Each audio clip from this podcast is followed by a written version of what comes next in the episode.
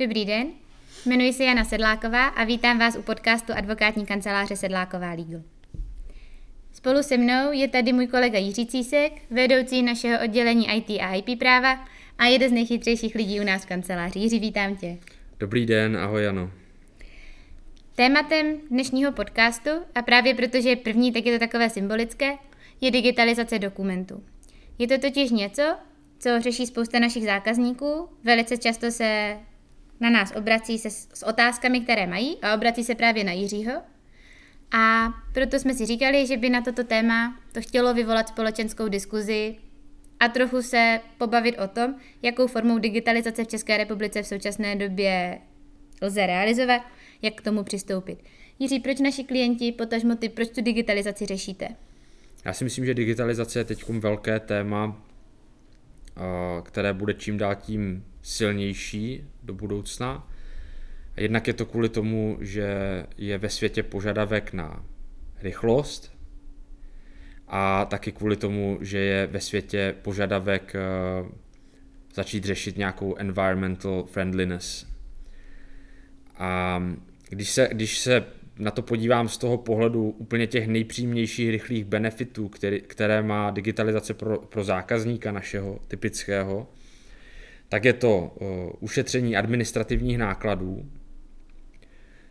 dneska řada věcí probíhá v té papírové komunikaci, ale kvůli snadnosti vyhledávání a uh, zpětného nahlížení do nějakých dat, tak se stejně vše digitalizuje a ta konverze stojí zbytečné administrativní náklady. Uh, druhý přímý benefit uh, našich zákazníků a proč řada z nich teď tlačí na tu digitalizaci je, že oni vlastně před realizací uh, nějakého obchodního případu čekají na uzavření smlouvy a ta představa, že já se dneska po telefonu domluvím se zákazníkem na nějakých službách, ještě dneska mu pošlu smlouvu, on ji digitálně podepíše a zítra můžeme začít realizovat, tak ta strašně moc usnadňuje mm, veškeré obchodní procesy.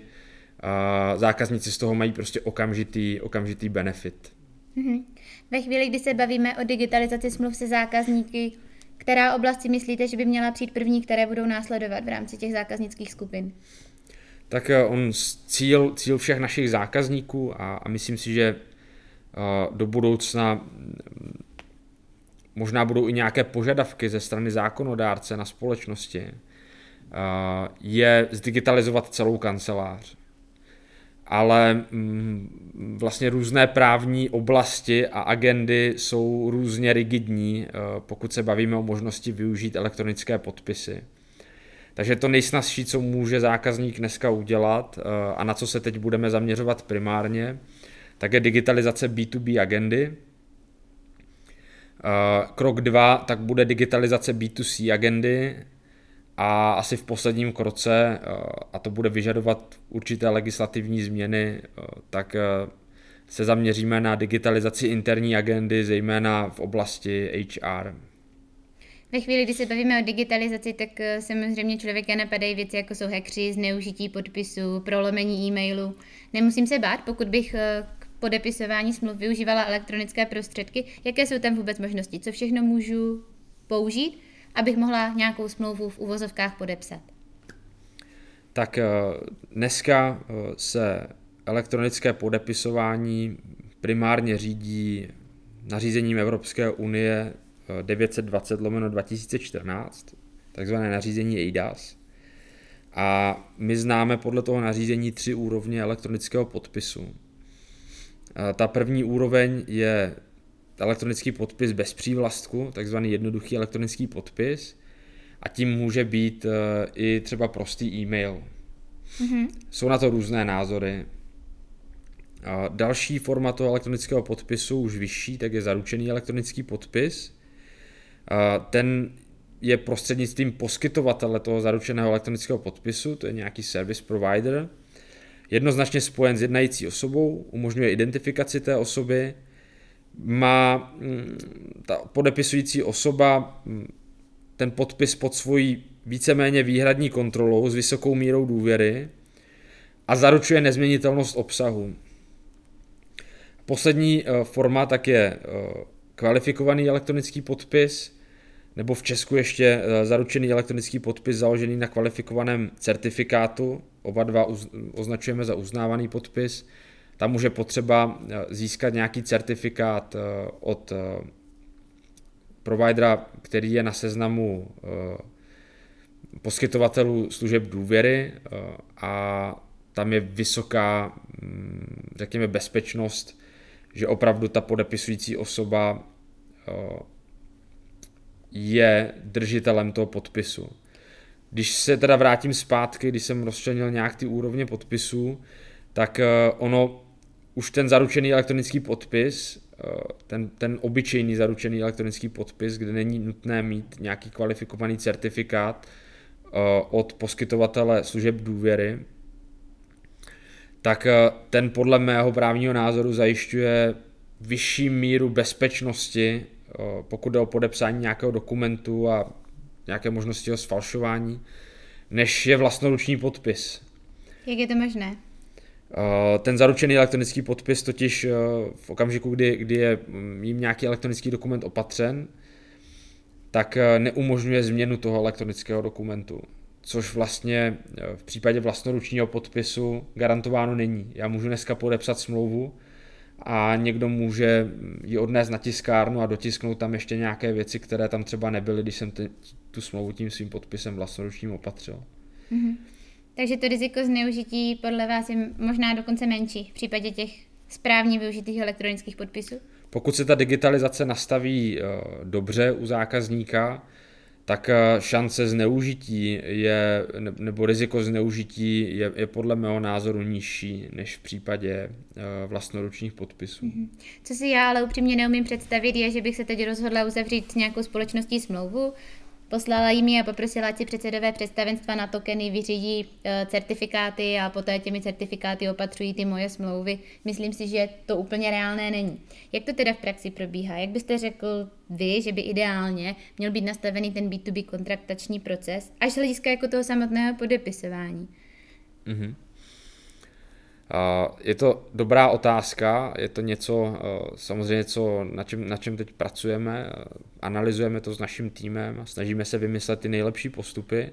Bude nutný ten token? Ale eh, třeba pro digitalizaci B2B agendy není nutné mít certifikát, kvalifikovaný certifikát a mít nějaký token, nebo i prostě zaručený elektronický podpis založený na kvalifikovaném certifikátu bez fyzického tokenu. Uh, opakuju, není nutné je mít pro digitalizaci B2B agendy. Takže se nemusím bát, že když se na vás jako na právní oddělení obrátím, tak dostanu 30 stránkové stanovisko, které říká, že se nehnu, pokud nebudeme mít eh, zakódované flešky, které musíme nosit při sobě a tak dále. Ne, takhle to opravdu není.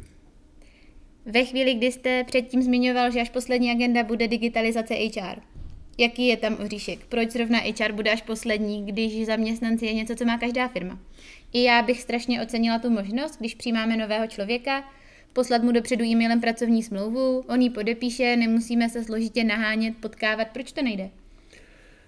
Zjednodušeně eh, Český zákonník práce eh, upravuje svým vlastním způsobem doručování mezi smluvními stranami třeba pracovní smlouvy, respektive upravuje doručování mezi zaměstnancem a zaměstnavatelem a upravuje elektronické doručování. A v podstatě podepsání například pracovní smlouvy nebo udělení výpovědi, jakýkoliv jiný úkon, právní jednání mezi zaměstnancem a zaměstnavatelem v elektronické podobě je bez toho um, kvalifikovaného certifikátu vyloučené a musí tomu předcházet i nějaké třeba písemné kroky.